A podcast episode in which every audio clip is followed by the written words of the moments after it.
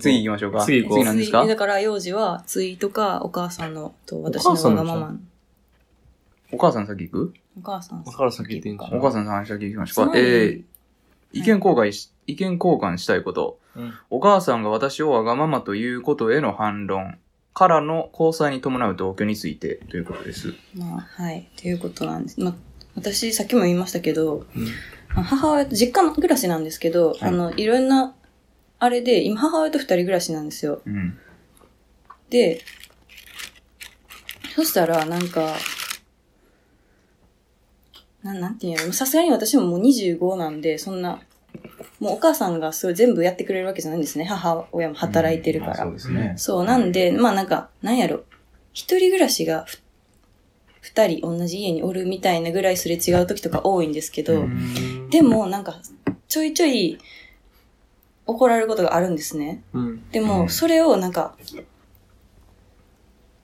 何から話したらいいんやろな。つまり、その、お母さんが、もうお母さんっていうかな、なんか母がちょっと言った方がいいんか分からへんけど、なんか、あかんかな、社会人としてって思ったけど、そう、お母さんが、なんか、これは、あんた、誰かと一緒に暮らすときにこういうことをしたらあかんとかいうことがたまにあるね。例えば、私、朝風呂結構しちゃうんですよ。夜に入らないんですね。で基本なんていうの、普通の親おって子供おる家族って、まあ、夜に一回沸かして夜にみんな一緒に入るじゃないですか。その、まあ、もっと当時弟とかお父さんとかで住んでた頃のスタイルを母親は維持しようとしていて、はい、それをスタンダードに私が朝風呂するのがわがままや。やめろ。追い抱きせなあかんってまあ言うんですよ、うん、そういうことが結構多々あるんですよ、うん、で、それを確かにまあ、お父さんお母さん、兄弟二人とかの4人家族やったら、そのルールって、家のルールとして働くと思うんですね。はいはい、確かにそうです。が、二人ってなってもうてると、それってさ、単なるさ、お母さんがそうしたいだけでさ、うん、いや、私はそうしたくないっていう、ただそれだけの話じゃないんですかって結構思うことが増えて、なんか私もなんか自我がもうあるから、ちっちゃい頃より。自我が、ね、私はこう思うってことがあるわけよ。なんか親がこう言ったから、そうなんや、ごめんなさいではない時があって、しかも、そう、なんかそのお風呂の話で言ったら、確かに朝私がもう一回風呂炊き直して、湯船あったかくして、うん、そう、ね、そう、確かにそれは電気代無駄やし、うん、お湯、そう。うんお湯沸かし直すガス代。でも電気代やねん、うちはオール電化やから。ええけど。いい、どっちでもいいけど。が、確かに無駄っていうのはわかんねんけど、でも、例えば私が朝シャワーだけ浴びて、別に湯船温め直さんかったら、使ってる量一緒やん、トータルして。お湯の。だから沸き直す、追加で電力かかってないわけですよ。うん、はいはい。何がダメなんですかって私は思うんですよ、うんうんうん。その明らかなお金かかるっていうデメリットがないからね。で、まあ、とか、逆にでもお母さんは気にしてないけど、私は気になるけど、私は言ってないこととかがあるんですよ。それはなんか私がもともと親じゃないから、勝手ルールになってるけど、私は気持ち悪いから、私は絶対それは避ける。けど、例えば、うん、まあ、これ違うんやけど、ちょっとごめん、ちょっと例が出んから、ちょっと違う、うん、例えばでいくと、うん、その、お風呂の排水口の髪の毛を毎回取るか、置いとくかとか、ね、例えばな、まあまあまあ、そういうのあるよね。そうそうそう。うん、なんかちょっと今、ほんまのやつ忘れちゃったんやけど、で、私は毎回取りたい派。それってなんやろ、世間的に見たら私の方が綺麗好きやん。でもお母さんは例えばな、2、3回溜めといて取る派だとしたら、それってさ、ただのさ、自分がこうやりたいかこうやりたくないかのさ、違いやねんけど、お母さんがまあ、元家族のルール側の人間やから、私は、別にお母さんが2、3時ほっといても文句は言わない、うん、でも自分が入った時は毎回取る、うん、とかさ、うん、そうなんかその2人っていう家族とはいえ1対1になったことでそこってなんか片方がいやこれがルールやからっていう全員従えっていうのが変わってきてないかっって思って、それってなんか改めてお互いが許せるところとか、てかそれは別に気にせんでええやんみたいなとかもあるんじゃないですか。私も逆に思ってることあるんですよっていうのがあるなって思って、そうなんかで同じことをこれからまあ結婚前提に付き合ってる男女が今から一緒に暮らしましょうってなったらさ、その時さどっちかがさルールにはならんやん。二人で話して決めるやん普通、うんうん、だからなんで親子だけ親が正しいんっていう話ですそれはね家出ましょうそれは違う、私が求めてる答えではない解決になったもんね。いやもうだってそれは解決ね、そうやからね。なんかまあ解決したいというより意見を聞きたい。別にその家出たら解決するけど確かにそういうことじゃないね。あ、解決したいんじゃない。それに対して意見を聞きたいってことね。親ルール。そうなんで親っていうかもう一人母と子供一人だけ。母と子の。まあなんかねどっちの気持ちもわかるんやけどね。それは。この気持ちも上がるし、親の気持ちも上がるけど、なんか、まあ、解決で言うとほんま家出るしかないなと思うよ。うん、解決じゃない。うん、意見で言うと、もうほんまどっちの気持ちも上がるとしか言いようがないよね。うんうん、だ親は、だってずっと子供やからね、親からしたら。子供からしたらそれ言うてたように、だんだん自我が芽生えてきて自分にやりたいことをしたいっていうのはあるけど、うんうんそれは親は親でそのなんか成長を全部適応できるかって言ったらそうじゃないから。あ、なんかあれやな、基本山氏はスタンス一貫してるようなそれに。さっきのおっさんの話もそうやけど。そどっちの気持ちもわかるからね。だから俺は家出たからね。そういうことやんな。変えられないから。そうそうそう。俺もだからできる限りの努力はしたよ、実家おるときにね。だけどやっぱりだからできる限りの努力の方向性的には、親に説得するんじゃなくて親の言うことを聞くっていう方向性。聞くのもそうやし、聞きつつ自分のやりたいようにやるっていう、ちょうどいいバランスをなんとなく作ってはきたけど、絶対どっかで自分のやりたいことが親がいる以上実現できへんっていうのも出てくるし、かといって親としてもそれは譲れへんっていうのも絶対出てくるわけやから、言うても別の人やからね。だからそこはもう家出るしかないなと思って俺は出たけど。なるほど。だから意見としてはもうね、俺もどっちもわかるからもうしゃないなとしか言いようがないかな。あ、やし、その親と子がもう対等にはなれないってこと？うん、絶対ならへん。とは思うね。なるほど。いつまで経っても子供は子供やし親は親やろなとは思うよね。対等に。まあ。ヨウジさん。まあ、もう、お互い何も言わんでもええんちゃうかなとは思うけどね。あ、もうお互いに許し合うってこと？そう。無。うん。だそうなったらちょっと寂しい家族ではあるかもしれんけどね。だけど、もう何も言わん。お互い無理ちゃうのそれって。できんの？それは、もう、それこそさ、話し合って、変えるのと一緒ぐらいさ、お互いが無理って無理ちゃうわ。お互いほっときましょうっていう同意を得る話し合いがいるよな。ああ、いるんかな。うちの実家ってそうやね。全部お互い？まあ俺があんま、今実家住んでへんからあれやけど、俺が実家帰って、まあ2、3日過ごすときって、何も言われへんねん。まあ俺も何も言わへんし、俺が何してても言われへんし。晩ご飯食べるかどうかの確認しかないのよ。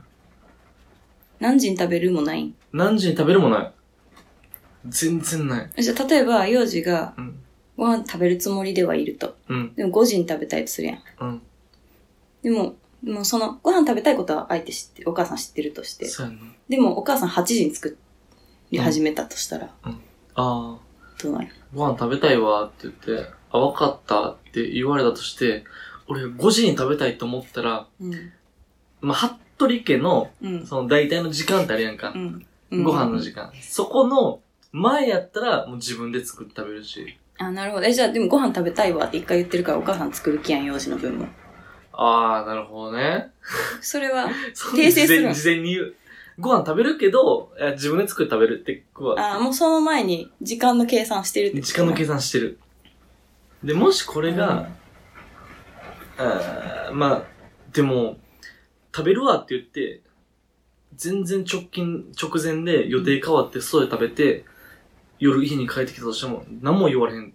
ね、あ、別に食べてなくても、そう。なんで食べへんかったんよ、作ったのにとか言われへん。全然言われへん。ええー、な。それは、たまに変えるからじゃないのかもしれん。ずっといてたら分からん。どうやったんそれ当時。当時。少年。幼児少年時代。高校生の時までしかおらんかったからな。もう全部決まってたからさ。夜ご飯食べるしみたいな。我々そうですよね。そう、大学生とかなってから住んでへんから、ちょっとなんとも言えへんけど、うん。飲み会やからどうこうがなかったもんね、うん、実家で。そう、うん。別に、そう。今日は飲み行くからご飯いらんわって言ったとしても、うん、ご飯家帰ったら残ったりするしね。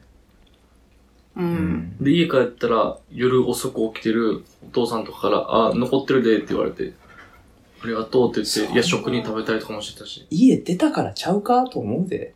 ぬくぬくされてる俺。うん。だから家出たらもうなんて言うのその、別の家の人がたまに来るだけであって。ああ。もうそういう人には期待もせんやん。その、家の掃除とかもそうやし。確かにな。ご飯どのタイミングで食べるかもそうやし。確かに。確かに。ずっと一緒に住んでるからこそ今出てきてる問題なんじゃないかなと思うね。それはそうかもしれない。今。毎日同じ生活してる中でそのズレがあったらちょっと、あーってなるかもしれない、ね。そう。そうかも。俺もだからたまに実家帰るから許せるもん。うん。そういうとこは。実家の良くないとことかいっぱいあるけど、自分にとって、ここずっと住むのは無理やなっていうのはあるけど。確かにな。うん、ずーっと一緒に二人で過ごしててどう思うか。ってたら、もうほんまに話し合って決めるっていう道にはなってくるんやろうね、きっと。話もなかんやろな。なんか多分、その二人が18でもう一人暮らしを選んでるとかからもう伺えるけど、私がそうしてないことからも。私はまあ今までずっと実家暮らしなわけなんですよ。うん、なんかあれやな。多分そこまでほんまに嫌や。っていうほどでもないけど、でもちょっと嫌ぐらいのことが多分積み重なってる感じやねんな。実家で言うと俺もあったのだからやっぱ自分で歯磨き粉選びたいとかさ、あ、自分で洗濯の洗剤選びたいとか。でもそれさ、買えば済むやん。買えば済むねんけど、したらそれはそれで。あっち側の歯磨き粉あるやん。うん、あっち側の歯磨き粉使い終わった時にこっちの歯磨き粉勝手に使われたりするの。そういうのよ。よくないもん、それは。いややねん。もうそれは、俺がこうだよ。民度。いやもうね、そういうのが嫌やったんよ。ああ、なるほどな。全部が全部、家族の歯もお前の思う通り良くなっていくねんから、ええやん。いや。白くなっていくねんよ。それはヤマシーが自腹で買ってたん？違う。自腹で買うよ、そうなったら。もう。で、まあ、もし自分で買ってなかった時は、例えばシャンプー切れますと。もう水入れて、かさ増しするタイプの家庭なんよ、うち。俺めちゃくちゃ嫌なんよ、それ。それはヤマシーが、勝手に新しいの出して、でも、古いやつも置いといて、あんたらは水増しして使え。いや、使わん。絶対使わん。新しいの使わんもん、そいつら。あ、ね、我々の家族はもう水増しと普通のシャンプーあったら普通のシャンプー使うもん。あ、じゃあいいやん。もう水増し捨てたら済むやん。いや、ちゃうよ。なんでそこで俺のそこお金出してやっていかなあかんの。あ、お金出さなあかんのか。うん、それはそうなの。シャンプーってストックない家に。ないよ。切れてから買うの。いつもギリギリよ。いつも切れてから、買いに行かなあかんなーって言うて、1ヶ月ぐらい水増しのやつで。1ヶ月？いや、まあ状況によるよ、それは。毎回1ヶ月じゃないよ。毎回1ヶ月じゃないけど。水やんな。水やんな、それ。毎回1ヶ月じゃないけど、だから、そういう、なんかこう。変わらんわ、それ。そういうのもそうや。自分が許せへんとこなんや。あ、なるほどな。自分が許せへんとこやし、なんか、自分の苦労をそのまま相手がこう、うまいこと。ありがとうございます、みたいな感じで取ってったりするっていう。不満もね、やっぱ一緒に住んでたらあったから出ていきたいっていうのはあったよね。うん、たまに実家帰ってさ、コンビニでビールとおつまみ買ってってさ、で、冷蔵庫入れて風呂入って、で、のんびりしてさ、飲もうかっていう時に、お父さんがそのおつまみちょっと食べてたらむっちゃ腹立つけどね。そう、それと一緒や。むっちゃ腹立つ。それは腹って思う。大変よくある話で。いや、冷蔵庫にこれまであったことないやんっていう。サラミなんか貼っとるけなかったよ。だから親からしたら、もう家にあるもん全部が、我々のものになってるよね。そうやな。けど子供からしたら、その自我が芽生えた子供からしたら、それはもう一つ自分のものなんよね。そこのギャップって一生埋まらへんから、そうや。てかそれはどっちを責めることもできへんねんやろなとは思うんよね。それってさ、言ってもわかんの？言ったことある？何回も言ってる。何回も言ってる。酒の話で言うても何回も言ってるし、シャンプーの話で言っても何回も言ってるけど、変わらんねん。あー、でも俺言わへんな。俺めちゃくちゃもう切れるもん、俺。言わずに、うん、と思って。ちょっと嫌いになるだけみたいな。うん、と思って。どっちにしろ解決は俺せんと思うよ、だから。それ言っても変わらんし。だって、その人からしたらそういう家庭で育ってきてるのが人生なわけで、それを自分が産んだ子供から言われたとしても、はい、成長したな。お前も成長したなぐらいのテイストにしかならへんわけよ。女子ね、そいつ。うちの親は少なくともそうや。確かに。うん、あ、でも、わかった。それは確かにそうやと思う。うん、なんか、親それは何十年それで生きてきてるから、わかんねんけど、でも、うちの場合は、なんか、それで、あんたが間違ってる、私が正しいっていうのが嫌やねん、私は。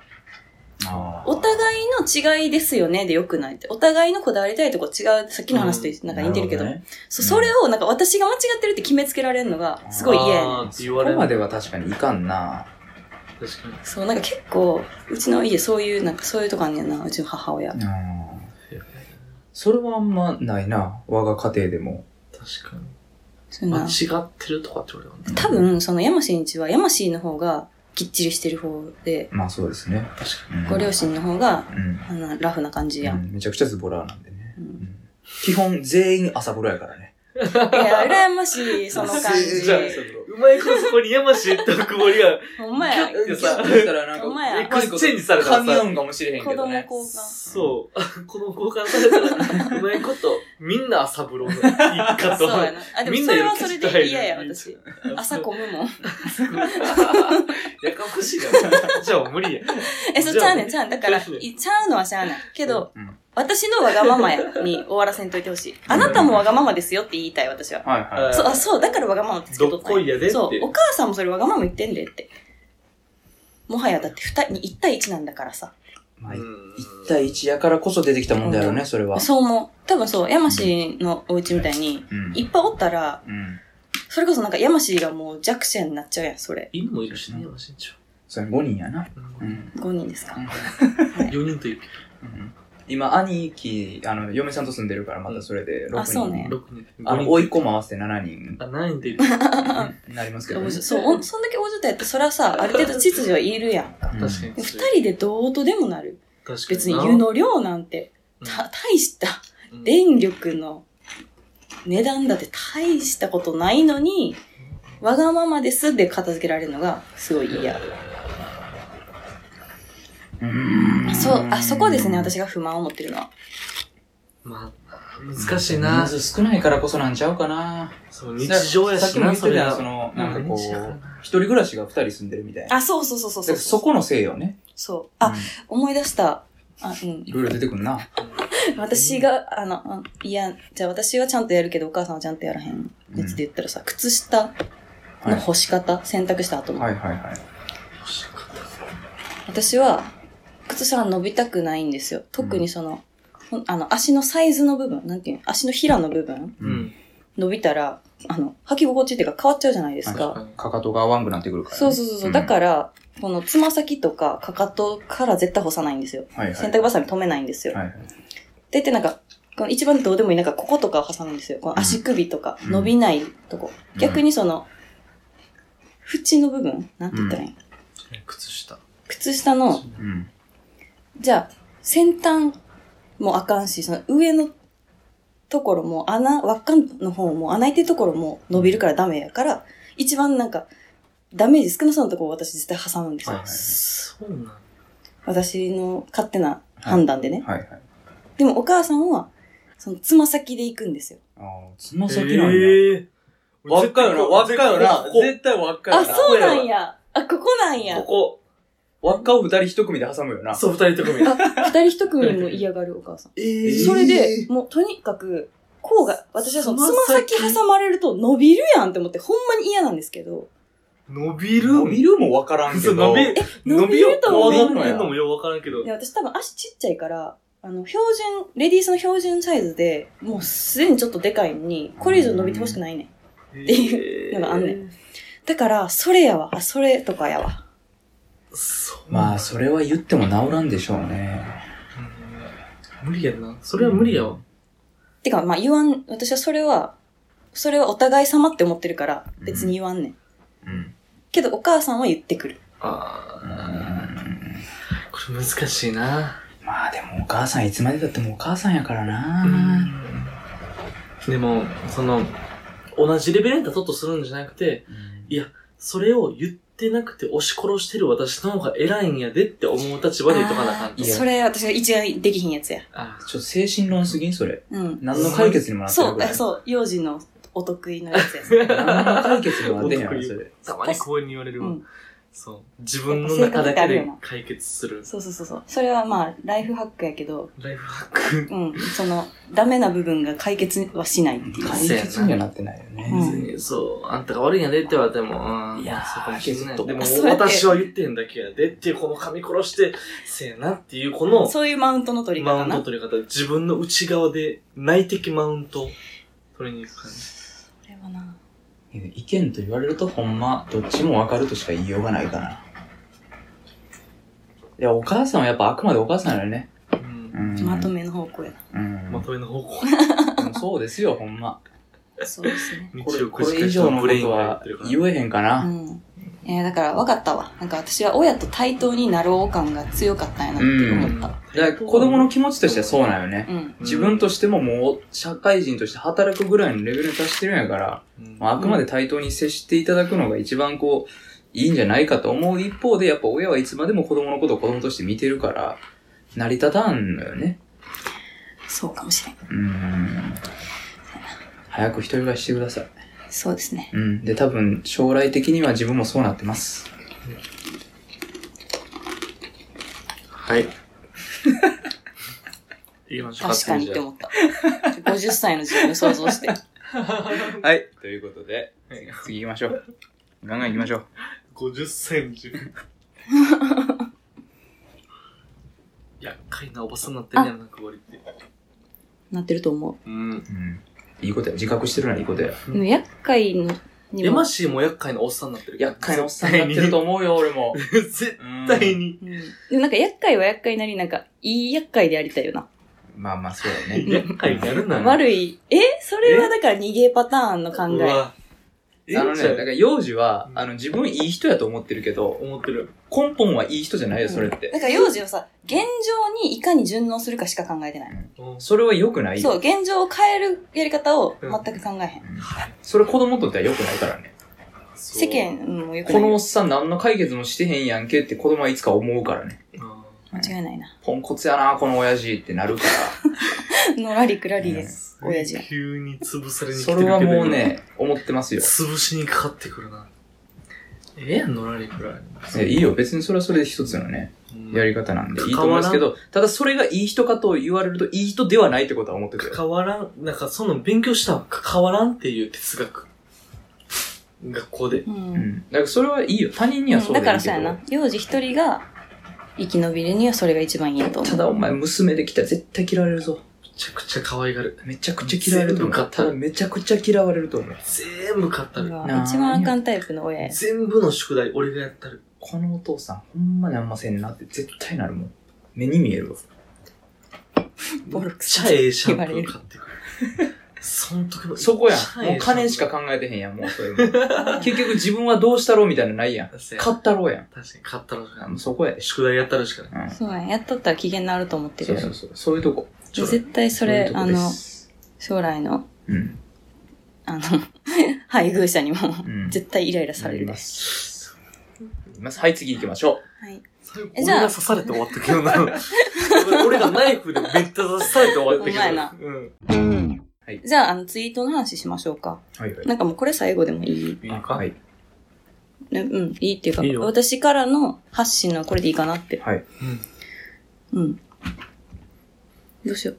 とりあえずその気になったツイートというか、はい、あったんです、はいはい、1週間ぐらい前に 9.8 万件いいね、はい、2.9 万件のリツイートを獲得したあるツイートがありました、うん、読みますねとりあえず、はい、もし世の男たちが友達と同じように女と接したら、昼はラーメン、夜は鳥貴族、予約なんてするわけない、うん、歩くスピードは合わせない、うん、上座は俺が座る、うん、お前呼ばわりは当たり前、うん、褒めません、おもんない話は適当に聞き流す。もう一度聞きます。本当に男友達と同じように接してほしいですか？っていうツイートで、これちょっと背景というか、どういう文脈かを言った方がいいと思うねんけど、はい、これつまり、今、フェミニズム運動っていうのが若干、まあ、盛り上がってると思うんですね。まあ、知ってる方もいると思うんですけど、つまり、まあ、女性の権利獲得ですよね。男女差別をなくしてくださいっていう。はいはい、で、それが結構なんかツイッターやと、その、どっちの側も過激化することが多くて、フェミニズム側とアンチフェミニズム側、うん、結構分かれてて、やっぱなんかざっくり言ったら、フェミニズムが女性支持者が多くて、うん、アンチがやっぱ男性だろうっていう人が多いんですよ、うん、ざっくり言うと。で、これがそのフェミニズム、だから、女子を男性と同じように、権利を与えてくださいって言っているフェミニストに対してアンチの男性だろうアカウントの人がこれを発信したわけです。はい、で、そんだけ、なんやろ。で、これってつまり、お前ら女子はもっと丁寧に上々しく扱ってほしいんやろ本来は。やのに、そうやって扱ってほしいにもかかわらず、権利だけ同等にしてほしいっていう、そんな贅沢なことを言うな、的な。まあそういう意味だろうと思うんですね。なるほど。はい。なるほどね。で、まあ私はどっちかというと完全に自分がフェミニスト側というか、まあ、自分自身も女性っていうのもありますし、うん、それがまあ善だと思っているので、うん、結構これはほんまにまあバカにした言い方やなっていうのがまあまずあるのと、うん、まあでも一方で確かにまあリアルはリアルではあるだろうなとは思ってて、うん、でもちょっと話長いけどもうちょっと言うと、うん、でこれに対するその大体あった反応としては大まかには例えば、うん、なんやろまあその男子がまあまあ同意する意見男子か分からんけど、まあ、確かにそうだと、うん、男子同士のコミュニケーションってこんな感じやから実際女子もこれされたら嫌なんちゃうんみたいな、うん、言ってる意見もあれば例えば、いや、男子同士でも、こう、そんな雑な扱いしませんよ。もうちょっと、普通に予約するときはするし、これは単純に、この、ツイート主の人が、単純にちょっと友達に対する当たりが悪すぎませんかみたいな意見もあれば、うん、とか、なんか女性同士でおる方がよっぽど楽しい理由が分かったわ、みたいに言ってる女の人もおれば、うん女性同士ってこんなこと当たり前にしてますよ。別に男にだけ求めてるわけじゃないですよ、みたいな意見もあれば。みたいな感じだったんですよ。はいはいはい。うん。とか、別に男子、女子とか関係なく仲良くなればこうかもしれん。けど、別にマナーっていうか、最初に初対面の人とか、そんなに親しくなかったら、こんなことしないでしょ。別に男子同士だろうが、女子同士だろうが、男女だろうが、とか、あって。なんか確かになんか、あと私が結構共感したのは、本当に男子のスタンダードがこれだとしたら、女子が普通に接したつもりやのに男子が俺のこと好きなんちゃうかって思ってしまう現象は、そりゃ起きるだろうなっていう意見にはちょっと共感した。勘違い男子。うん。女子同士の普通を男子にしたら、男子からしたらめちゃくちゃ丁寧な扱いになるんや、みたいな。でめっちゃこれ人によるなと思うし、うん、どうなんやろって思って。でも、これは、今回の久保入りのお便りとしてはさ、うん。お便りとしては、はい、これがほんまなんかっていうことなんか、まあ、それもある。フェミニズム的観点からしてこれっていうのが、どうなのかっていう議論なのか。あ、でも、まず、ほんまなんっていうのと、ほんま、それでほんまにいいのか、なんかこれ大げさに言ってて、実際もうちょっと、うんなんやろ本当は気を使ってほしいけど男子同士で雑やなって自分でも思う場面あるなとかはないんかなっていうこと、ほんまにこれでいい？俺ら仲ええからって思ってるのかっていう疑問。なんか普通に人間として雑で傷ついたりせえへんのかなっていう。なるほどね。例えばなんかまあ別に。上から消化していく？上からね。あ、ちょっといい？ごめん。はいはい、ごめんなさい、ごめんなさい。喋りまくって。ブレインがいるからね。なんか。女帝が言うからしょうがない。すいませんね。うん。全然全然。ラーメンとか、鳥貴族は、それこそ、別に女子同士でも行くし、仲良くなったら別にいいっていう人多いと思うね、うん。はいはいはい。でも、なんか、褒めへん、褒めませんとか、思んない話は適当に聞き流します。で、うん、それ、普通に人として失礼ちゃうっていう感じですね。おー、なるほどね。うん。例えば、俺と山氏が飯食い行って、うんうん、山氏がすっごい今日、おしゃれなジャケット着てると、うん、そのジャケットめっちゃおしゃれやなって俺が言うかどうかやな。そう、思ったらやで、うん、おしゃれ、あ、こいつおしゃれな着てるなと思ったら俺多分言わへんな。言わんよな。言わんほーんって思って見てる。何やったら、うん、お前今日ちょけとんなお前。確かに今日デートかみたいな。お前えらいちょけとんな。デート帰りかお前みたいな。なんなんやろね。でもそれはそれってほんまに、うん、もしかっこよくても、うん、ちょけとんなって言う。そうやね。まあそうなるよね。そうやと思う。うん、なんやろね。それじゃあ、例えば同じことを、まあ彼女でもなんでもいいけど、女の子がしてて、うん、今日可愛いなって思ったら、あ、それは、さすがにバカにしたらあかんっていうのはわかると思うんだけど、うん、そこはやっぱ、男子同士の態度の時と違うってこと？違う。それは褒める。褒める。それは別に、その子のこと好きとかじゃなくても。うん、それは褒める、普通に。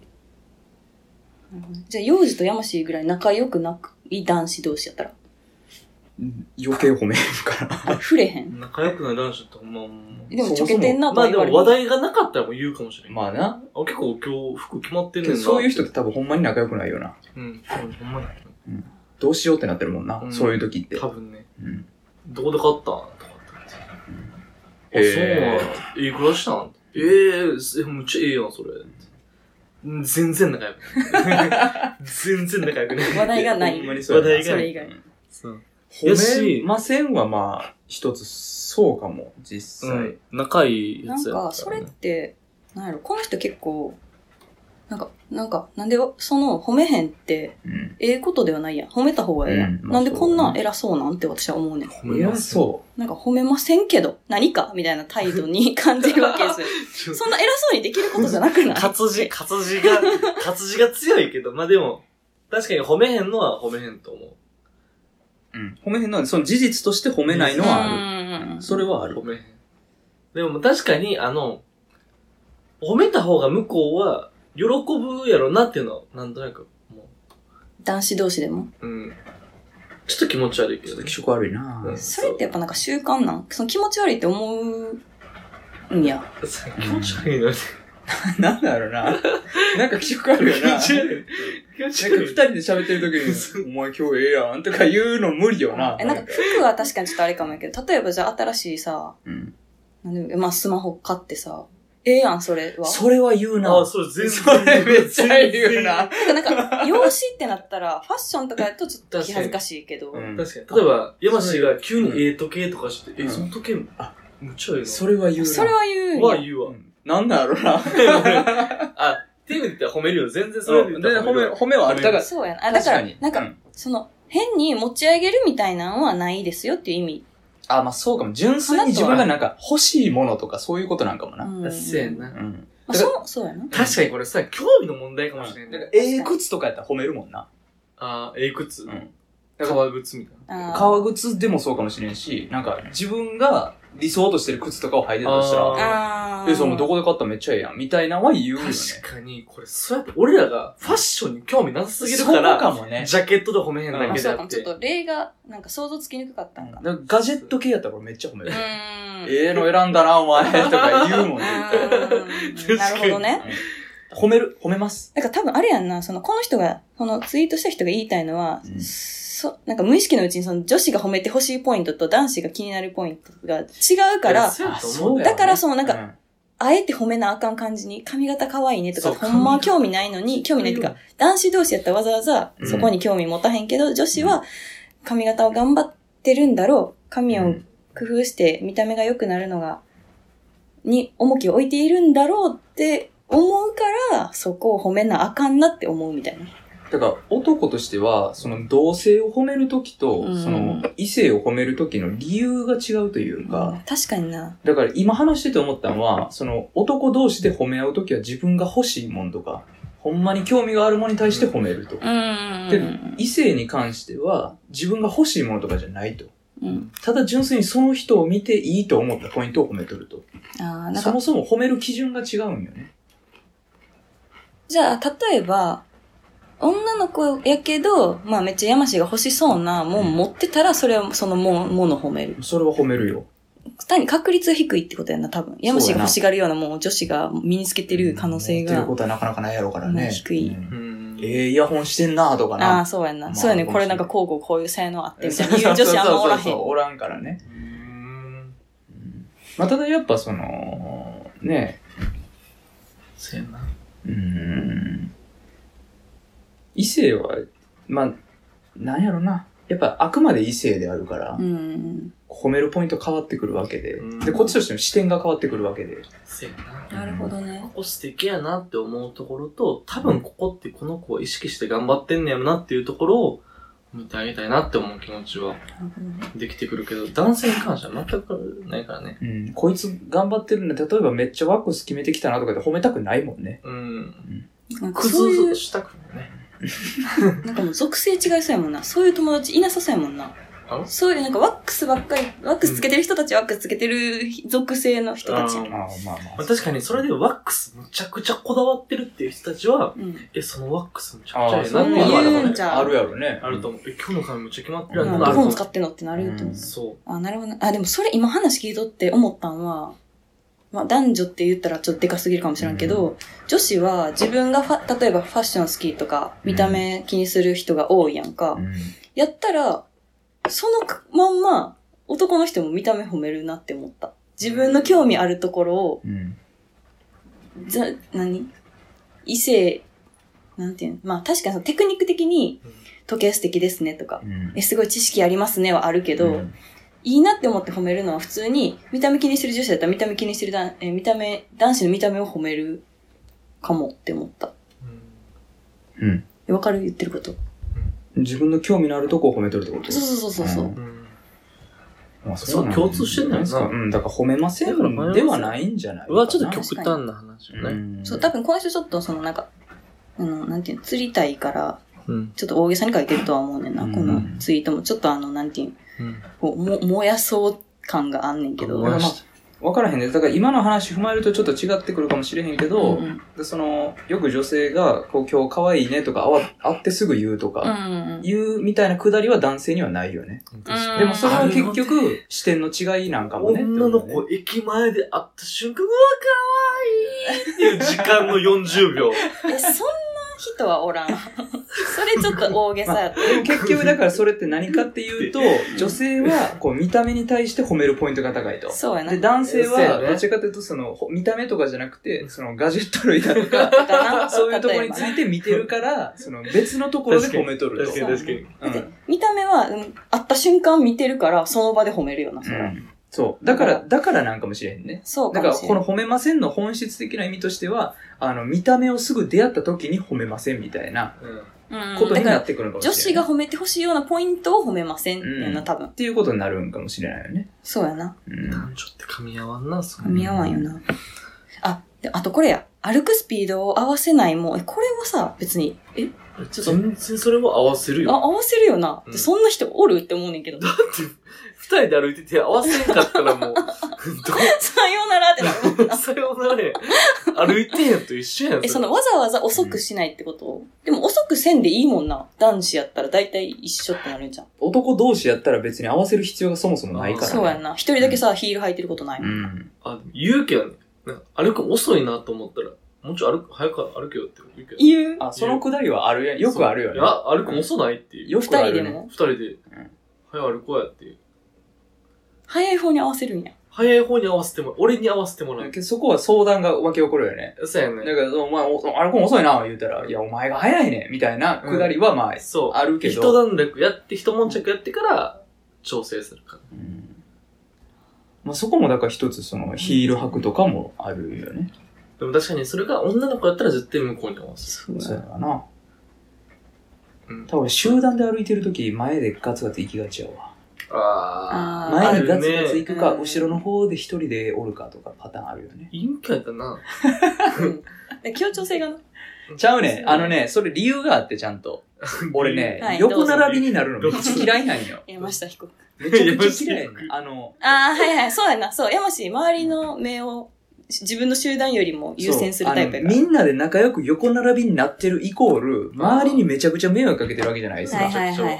すっごい嫌で、そう、うんうん。で、それは人来た時だけ避けたらいいやんって言う人もおるけど、人来た時の時点で時すでに遅しなんだよ。もう人来てる時点で、うわ、4人並んでる集団おるってなってるわけやんか。その不快にさせた時点でアウト。そう。もう別にいいやん、その歩いてる時ぐらい一列に並んであるドラクエみたいに歩いたらええやん。それでいいやん。なるほどね。なんでそこで仲の良さを出そうとするのって思うから。はいはい、あえて10列に。そう。一人ぐらい顔を気をつけて。そう。俺は前に行くか後ろに行くかをしたいのよね。なるほどね。わかる。配慮の結果ね。あ、2やね。だから、自分勝手で歩調遅いとか早いわけじゃないですよ。まあ、ではないね。うん、なるほどね。まあ、でも、私の友達、仲いい友達めっちゃ歩くの遅い子おんねんけど、言ったことないな。遅いなとか。ないし、合わす。若干なんか、最初は、私自分のペースで行ったら、なんか遅って思うけど、合わすし、別に何も言わへん。合わせてさ、何も言わんくても、ちょっとずつ自分のペースに連れていくときね。でも無意識にはやってるときあると思う。相手を早く歩かす。うん。けどなんか。もうテクニックとしてやるけどね。早く行きたいだけ。嫌なテクニックやな。それは、でもさ、わかるやん、なんか。時間ないなとか言うやん、それは。ちょっと急がなあかんな。って言ったら、その子もさ、別に、急ごうと思ったら急げるやんか。まあ、そうやわね。もうちょっと早くはできるわね。そう。だから、なんか、それは、その、相談をする。だから、あと10分で行かなあかんなっていう話は振るけど、遅いなとは言わんか。なるほどね。うん。確かに。まあでも、あんま変わらんよ、それで言ったら。うん。そこはまあ。でも結構遅いなの方が嫌じゃない？早いなとか、まあ、早いなあれやけど。いや、そこは、どうなの？言うな、普通に。でも全然言う。遅ない。遅いんだって。そこってだってやっぱ言わへんと解決する問題なんちゃうかなと思うし。うん。お互い言えたら、それがええわけなのか。別に急ぐ必要ないときは、どうすんの？いや、急ぐ必要なか、まあ、例えば自分の歩調と違ったら急ぐ必要なくてもずれてくるわけやんか。うん、自分歩くの遅いなって言うて、いや、こんなもんやろって言って、あ、そう。って言うて。で、まあ、どうなる？いや、もうそのまま終わるけどな。大体そういうほんで遅い方に結果的には合わすしかないみたいな感じ。お互いがちょっとずつ。そう、なんか、うまいことこう、バランスみたいな。そのやりとりでちょっと、俺は遅いんやっていうのは思ってほしい。お互いの思惑が、こう、意思疎通は取れるみたいな。若干急ぐ気持ちが芽生えるんや、遅い方にも。言うことは言う。遅い側でも言うし、ね、いや、もう歩くの早いって言うし、うん。飯とかでもあるな。ある。食うの早っとかな。もうちょいゆっくりこうやってる時はある。全然。早い人多いもんな。早い人多い。何をしてるんっていう。ゆっくりご飯食べに来たんじゃないの？何を楽しんでるの？なんかさ、同じ量喋ってるはずやのにさ、めっちゃ食べ終わってる人おるときやらへん。めっちゃびっくりすんねやな、そのとき。いや、くぼり遅すぎるからね。めっちゃ遅い、私。くぼりめちゃくちゃ遅いから。てか、なんか食べながら喋られへん。喋っとったら止まってる、そのとき。ああね。そう、って思って、だから相手も、なんか、明らかに私が、100-0で喋ってて、私が遅いんやったらわかんないけど、50-50で喋ってんのに、その人食べ終わってる時は、結構マジびっくりする、私は。いつの間にって。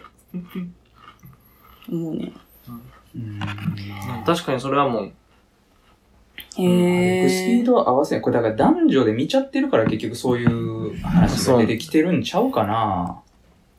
なんかでもこの人はさ、まあある意味さ、すごいよな。なんやろ、女子と男子のこと、そうやな、なんか、意識しすぎちゃうって感じは分けた結果、こういう意見が出てきてるだけなんじゃないかなって。おもんない話は適当に聞き流す。これは、全然あるやろ。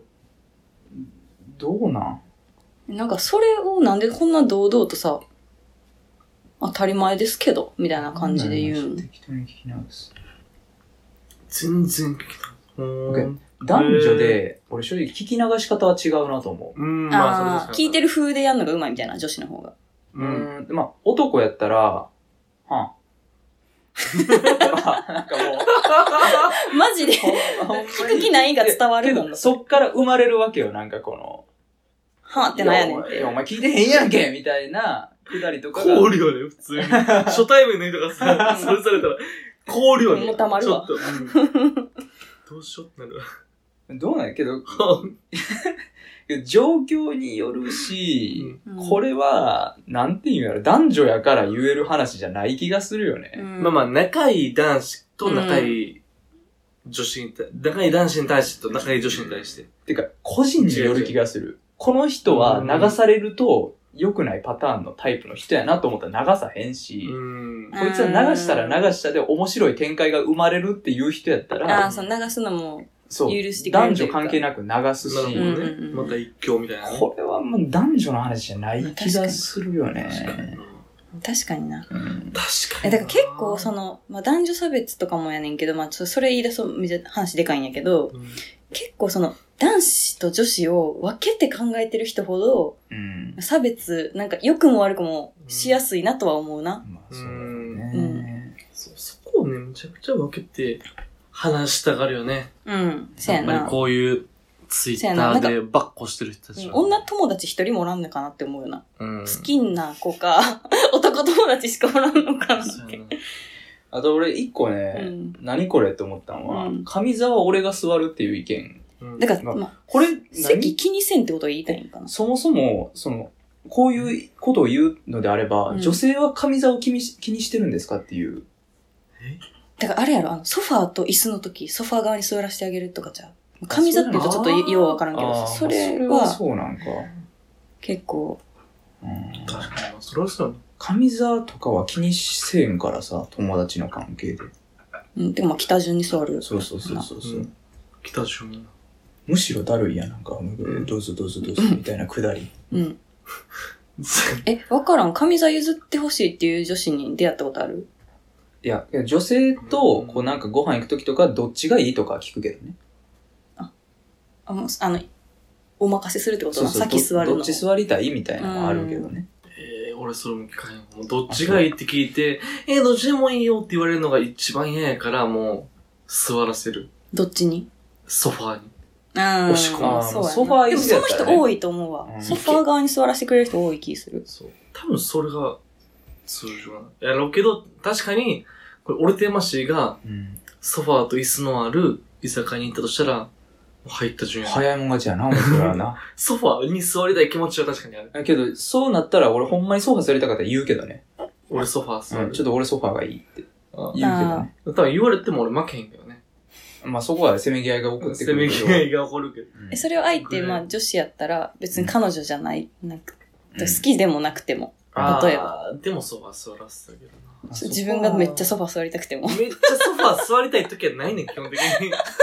ないよね。ないねん。ないなよ、それ。あんまないわ。だからそれで、俺ちょっと思うのは、やっぱけど、男女気にしてないといえど、やっぱ女性には優しくするっていう、基本的な考えはあるんやろうなと思う。まあ、それはもちろん、やっぱ、夜道歩いてる時とか女性の方が襲われる確率が高いわけで。ってなってくると、やっぱ女の子が一人で行くんやったら送ろうかとかなるわけやん。そういうことな。男やったら送らんけどみたいな。確かに。私昨日さ、夜道を歩いて帰ったんやんか、0時回ってるぐらいの時に。で、結構、なんか春やし、歩いてる人多くて、まあ大体男の人やねんか。これめっちゃ余談やねんけど。ちょっとなんか、絶対まあ大体ほとんどいい人なの分かってるって思いながら、歩道の、と車道の間の、草あるやん。歩道と車道の間の草。植木あるやん。植木の車道側を歩いて帰った。植木の車道側？つまり歩道には男の人がおって。道路やけど、あるやん、譲り、自転車通れますよゾーンみたいな。あそこ歩いてた。そこ歩いて。まあもし、で、私歩くの早いから、男性を抜かすから、うん、抜かすタイミングで何かないように一応その植木挟んどこって思って、あそこ歩いとったん？歩いた。そうでもやっぱそうだな。まあそこはねそういうのあるからね、うん、やっぱ根本としてやっぱ肉体的に男の方が力が強いとかやっぱどうしても出てきちゃうわけで。うんうんうん、ありがとう。なんか、それを踏まえ、今までのちょっと踏まえて、もう一個聞いてもいい？これに関して。はい。はい。ちょっとトイレ行きたいんですけどね。あ、どうぞ。行ったよ、さっき。ちょっともう、酒飲むとやっぱすごいおしっこしたくなるよね。貧乳。一旦トイレ。いいよ。うん。今の二人のなんか意見っていうか、考えを踏まえて、もう一個聞きたいことが、うん、つまりこのツイートの発端になっている、うん、つまり、この人の、言いたいことを要約すると、うん本当に男女を平等に扱ったらあなたたちはこれぐらい雑に扱われることになるんですよという男性から女性へのメッセージ、うん、でそれでも男女平等の世にしたいんですかみたいな言い草だと思うんですね、うんはいはいはい、でかつ、それに加えて私はいや別にこれを全部撤廃せな男女平等にならへんわけじゃないやろというか、うん、なんかちょっと違うくない？それとこれとは、うん、とも思うんですよ。で、それ両立もするし、うん、話す議論としては別だし、うん、っていうのが私の意見、はいはい、なんやけど、それって一般的に二人の意見も含め、まあ男性全般もやし、うん、それはなんかいいとこ取りどっちもしてて、女はずるいって思うかなっていう、そういうことなんやろうなってすごい思うねん。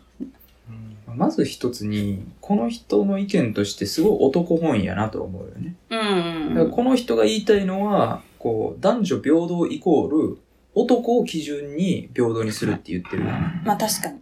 確かに。まずそこがおかしい、ね。ほんまやな。中立点じゃなくて。そう。確かに。うん、そうやろ。だって、男女平等であるんやったらそう男と女の意見を取り入れて、いい感じにするわけであって、この人の意見は、男が上にあって、その女性がそこに追いついたとしたら、こうなりますよっていう論調なわけやんか。確かに。それがまずおかしいよね。うん、で、かつ、これって、その男女平等の枠はまた別枠よね。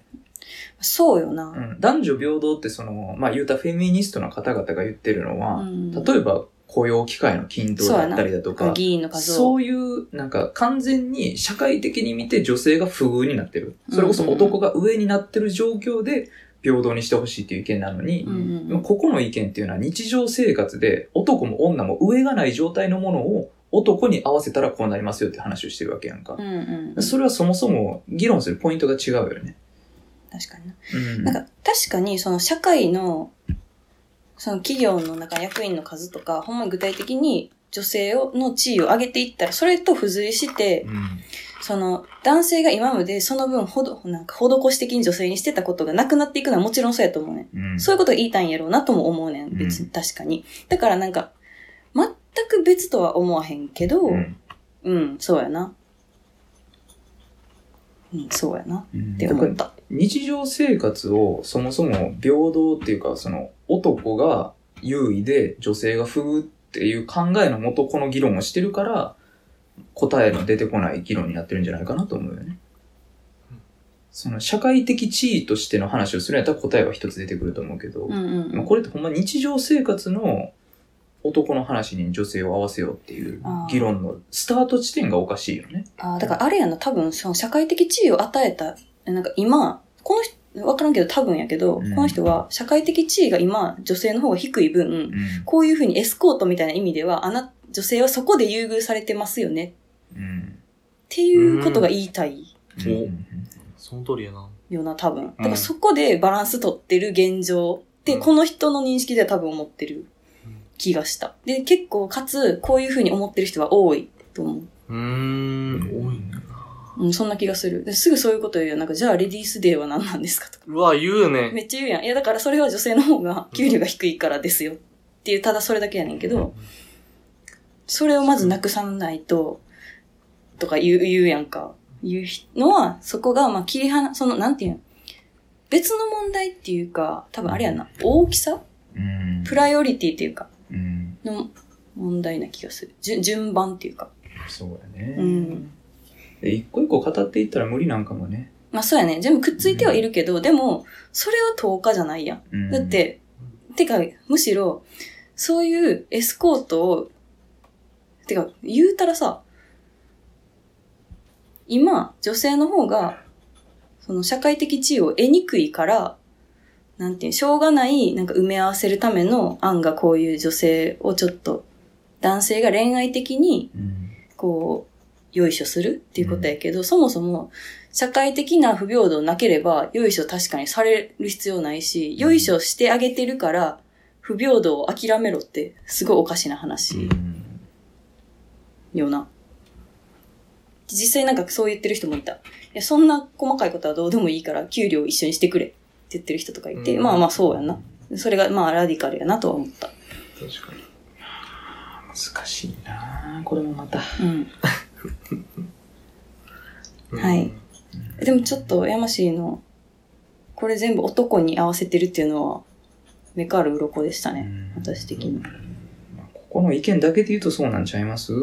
確かにそうやな、うん、まあだからこそ炎上はするんでしょうし、うんまあ、ボコボコでしたよ、うんまあ、炎上して正解っていうものなんかもしれないですしね。でもその炎上に便乗してる人もなんかちょっとアホなんかなと思ってしまうよね。だからそれで言うとね、うんうん、こういう人が黙殺されればね、うん、その社会が一番いいな。そもそも議論するものじゃないちゃうかなっていう、そのなんていうスタート地点がおかしいからっていう、ね、うん。だから結構まあツイッターってそう仕方ないけど、なんかみんなが急になんかいろんなレベルの話をババババって言い出すから、うん、なんかそのレベル感は揃わへんよな、うん、ずっと、うん、そうまあ、そういう意味ではね、うん、ツイッターってほんまになんか、ね、ツイッターでリプライして議論を起こそうとしても意味がないのは思うよね。うん結構これは確かになんか自分が知りたいこととか自分が言いたいことを言うツールとしてはなんか全然私は好きやし、うん、使ってるけど、でもなんかそれでなんかいいねをいっぱいもらったら正しいとか、うん、結構その自分がさ、そのフォローする人を選ぶとさ、めっちゃ意見が偏っていくわけやんか。そうですね。それでなんかまるでこの人の意見が正しい、うん、で俺の意見も正しいみたいな、私の意見正しいっていうのになるとちょっと違いますよねっていう感じは、うんうんうん、ありますね、うん、結構なんか思うな、なんかやっぱざっくり言ったらアンチフェミニズムの人の方がなんかまあ単純にちょっと反射的に答えちゃってるなみたいな人多いっちゃ多いけど、でもフェミニスト側の人も結構、あ、なんか血昇りすぎやろ頭にみたいな時もあるから、まあ、うん、なんか難しいなって思う。正しいことを言ってるはずやのに、うん、ちょっと怒りすぎて。怒りすぎて。なんかその自分のことを損じている時もあるなっていう。そんなに思うわ。結局お互いがお互い理解せなあかんのでしょうけど、うん、それが無理やから成り立たんのやろね。そうやな。なんか冷静に話し合いが、うん、っていうのが一番難しいですね。そこに行くまでが。お互い理解できとったら簡単な話やからね。そうですね。うん、結構やっぱこれもなんかええんやけど余談ですが、その男女差別があるとか痴漢ダメとか言われたら。なんか自分を攻撃されてるって思う男性ってすごい多いんかな。まあ逆もしかり。すごい、なんかその同一視がすごいなって思うのよ。だってあなたのことは責めてないやん。なんていうの、例えば痴漢はダメですって言われたら、うん、で、痴漢は圧倒的に男が加害者のことが多いって言われたら、うん、そうだ、ダメですよねってまあなるやん。犯罪やめろって。うん、じゃなくてなんか、しない男もいっぱいいます。冤罪が多いんです、痴漢は。とか言い出すわけですよ。はぁー。なんか、確かに男とか女って言ったら、あなたも含まれているけど、うん、でもあなたが犯罪してないことは知ってるし、ってなるやん。なんか急に、すっごい責められてる気持ちになるんやなと思って。なんだろうね。冤罪が多いんですっていう意見は別に間違ってはないとは思うけどね。でも冤罪多いけど、じゃあ女性のなんか痴漢がやっていいかのようになんかなるくない？なんていうの？それ自体をさ、なんか根源を正さずにさ、冤罪のことを言ってもっていう、うん。だからそれは結局だからお互い理解がないからってとこなんじゃないの？納得してん顔してるで。納得してん顔してるで。いや、別に俺痴漢冤罪もあるんですよっていう意見も間違ってないと思う。だから言わんでいいことや、別にそれは。言わんでいいことかもしれんけど、それはその人が思ってることやから言っていいことやんか。ああ。ああ。基本的にもうあれやもんな。なるほどやわ。うん、なんか相手の言動まではコントロールできないっていう立場やもんな。山氏の立場的に。うん、なんかどっちの意見も合ってるわけやから、なんかそこで喧嘩するのもそもそも大方違いな気がするんよね。議論の場を設けたらあかん。そうそう。だから一つ議論として痴漢が多いっていうので、まあだからそれで言うとそこで痴漢冤罪どうこうっていうのはこう、まあ、間違ってるな。うん。うん、あ、そうそうそうそう。そこで痴漢冤罪もあるんですよっていうのは絶対間違ってる。そう、なんかそれをすることで確かにその人は、うん確かに痴漢はダメですっていう言葉がこう言外にあったとしても、うん、なんか結果的にその被害者がおることがすごいなんか小さい問題になんかなっていくやん。うん、別の話がそうやって大きくなって、はいはいはいはい、冤罪がを防ごうの方がさ、うん、痴漢を減らそうじゃなくて冤罪を減らそうがなんかまるで余計に重要な問題かのように見えるのがすごいあかんなって。別の議題をこう同じ議題かのようにしてどっちが重要かってしてるのが悪い、ね。そうそうそうそうそうそう、うん。それはそれで別の話やからね。うん。なんかそこはさどうなん？なんか二人はさまあ別になんかそういうこと言われてももちろんさその、うん、イラッとかこうへん。時間が多い。なんでいやいやわみたいな話。そうだから女性専用車両乗んねん私とか言われた時に、うん、なんか犯罪者と自分を同一してへんやん。ただ男同士だっていうだけでどうなん。なんかそれで結構そこやな私の疑問ポイント。無感情やね。男はって言われたら怒り出す人。まあ単純に女性専用車両ができることで別の車両混んでるのは嫌やなとは思うよ。なんかそれほんまなん。うん、私女性専用車両空いてるって思ったことないんやけど。ああ、やっと混んでると。わからん。そこは俺知らんけど。もしそっちがより混んでるんやと。絶対そういう考え芽生えるわけやんか、うんうん。そこには女性だけがおるわけで男性がおれへんってことは分散はできへんわけやんか。その女性専用車両に男がね。うん、ってなってきたら、まあ当たり前に考えたらということは別の車両多少混むよなっていう、うん、それに至るから、それはやめてほしいとは思うけど。うん男性専用車両できてもいいかなとは思うけど、ね、なんかそれよく聞く意見よな、うん、一個だからそこはけど痴漢同行の話ではないね混む混まないの話として、うん、単純にそこが迷惑だからそれも別の議題なのね、うん、そうやな、うん、でそれだってなそれで実際その痴漢を防げてる人たちがいるわけや、うん、だから痴漢が怖いから女性専用車両いますあそうですかそれは大変やねってなるけど、うん、いや女性専用車両いつも空いてるからめっちゃ楽やわって言われたらそれで苦労してる我々もいるんですよっていうのはあるよね。そうやな。うん。だからそこも議題が違うのに喧嘩してる男女がおるからややこしいよね。間違いない。うん。なんかめっちゃこういう話すると、うん、ディベートの基礎みたいなことを私はちょっとやったことがあるんですけど、それをすごい思い出すね。その話題今することじゃありません。あ、じゃあディスカッションか。なんかいろいろあるんですけど、なんかそういう競技って今その話してますよねってすごい言われるのを思い出す、うん、現実世界でもこれ言いたいな確かにあったなあったよなダックボールむちゃくちゃ泥酔して大会に出てきた時泥酔してないよ声がガスガスやっただけやったっていうことでねはいいいっすかはい私の言いたいこと、聞きたいこと。紹介したんです、ね、紹介いたしました。ありがとうございます。はい、すっきりというか、非常に楽しかったです。はい、よかったです。